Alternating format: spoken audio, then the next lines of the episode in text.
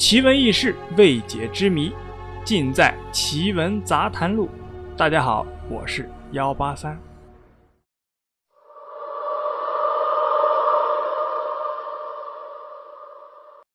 虽然现在的科技很是发达，很多原来无法解释的事情呢，现在大家都可以用科学的角度来理解。例如，墓地鬼火实际上是尸体骨骼内。低燃点的磷燃烧，人们看见了死人的镜像，其实呢是死人活着的时候存在的磁场等等。但是由于妖魔鬼怪在人们的心中啊总是神秘莫测，无法用常理来推断。所谓人类的恐惧，往往来自未知，所以啊，对一些鬼怪事件。人们总是乐于传播，并且敬畏。例如中山陵龙脖子路灵异事件。中山陵龙脖子路那是阴森恐怖，而且又弯又长，两边啊除了树就是草，要么就是石壁。很长的路居然没有一个路灯，树枝把天遮的那是严严实实，不露一丝月光。晚上在这条路上，那是伸手不见五指。这些年发生在这条路上的什么分尸案呢？离奇的车祸，让这里啊是更加的恐怖。中山陵的无梁殿也是极阴之地，里面供奉着民国烈士，整个大殿啊竟然没有梁。这种结构在中国的风水学上啊就是阴宅，再供奉着。那么多磁场极强的阴魂，不要说深更半夜，就是大白天，你站在大殿中央，也会感觉到不寒而栗。如果你敢深夜十二点站在那里，你不被阴死啊，那也会被吓死的。关于中山陵龙脖子路上的灵异事件啊，是有很多的。今天呢，我们就分享几个。第一个灵异事件。话说啊，有个学生半夜睡不着觉，打算骑车上中山陵找个地方睡觉去。因为南京的夏天啊是特别的热，他学校呢离中山陵呢又很近，所以啊他就准备上山。在上山的路上啊，有一段路特别的黑，心里呢还是有点害怕，有点发冷，就想低头啊猛踩脚踏车冲过去。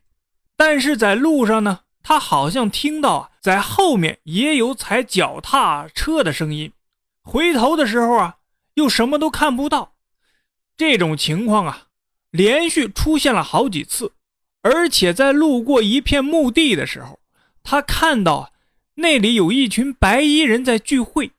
他心想啊，不会是遇到什么不干净的东西了吧？正好呢，这个时候啊，他看到前面有出租车的尾灯发出的光，他呢不管三七二十一，就拼命的朝那个尾光就追去了。找到了凉快的地方，然后准备睡觉，但是路上发生的事情啊，让他怎么也睡不着，总觉得要发生什么事情。心想呢，还是回学校吧。当他再次路过那片墓地的时候，他鬼使神差的往墓地那个方向啊，就看了看，他看到了一个长发的白衣人正望着他，而且对着他笑。他当时啊，吓得是魂儿都没了，一阵旋风般的冲回了宿舍。这件事之后呢，据说啊，中山陵的一个大爷也证实了这个白衣人是真的存在的。这个故事啊，在当年那是流传的很广。灵异事件二呢，是经常啊有人晚上开车上山兜风。有一天啊，有人开车在山路上，突然呢看见了一辆面包车，玻璃是碎的，驾驶室呢也没有人，车就在路上这么行驶着。谁见到这样的情况，肯定会吓个半死。灵异事件三，那是七十年代，小张呢。他在一个工厂啊，是三班倒，仗着自己身体年轻力壮，对这种事儿啊并不在意。有一次呢，他单位来了三个哥们儿到他家去玩，大约晚上九十点钟了，就要走了。出于礼貌呢，小张送客一直送到了中山门附近前边的湖边上，然后啊停了下来，几个人呢开些玩笑，说说话。小张呢是背对着前湖的，其他三个人啊或多或少的是面朝湖面的。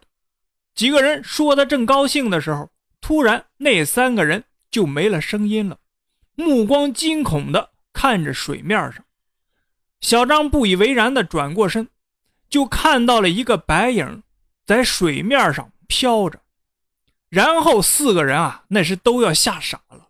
第二天，四个人全部发高烧了。